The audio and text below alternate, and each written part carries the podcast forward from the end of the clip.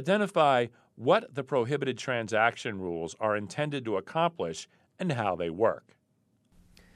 In addition to satisfying their affirmative duties, fiduciaries must also be sure that the plan does not engage in any prohibited transactions. This is a relatively complicated area of the law, but the concept is simple. In order to avoid conflicts of interest or self dealing, the prohibited transaction rules essentially forbid the plan to make investments that involve parties close to the plan. Now, these parties include the employer, owners, fiduciaries, participants, and plan service providers. The rules are quite broad, excluding virtually any exchanges between the plan and these parties. Now, more specifically, the rules prohibit any sale, exchange, or leasing of property between the plan and a party in interest. In addition, loans and the furnishing of goods and services are also prohibited.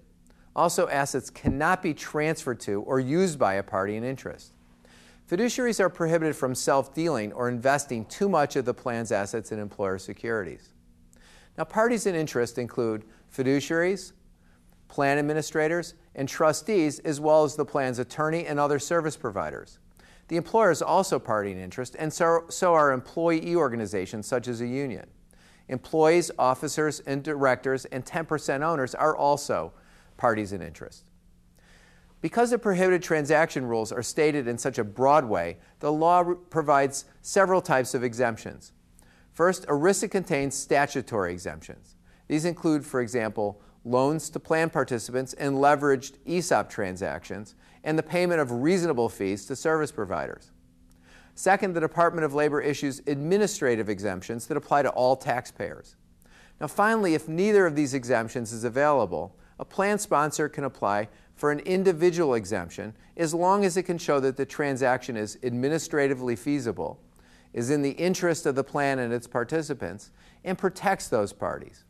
Getting an individual exemption generally requires hiring an independent fiduciary that will supervise the transaction. The Pension Protection Act added a new statutory exemption to facilitate the provision of investment advice to plan participants by plan service providers.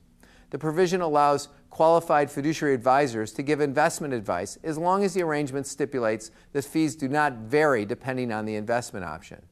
Or the arrangement uses a computer model to provide the advice, and in that case, the, the fees actually could vary.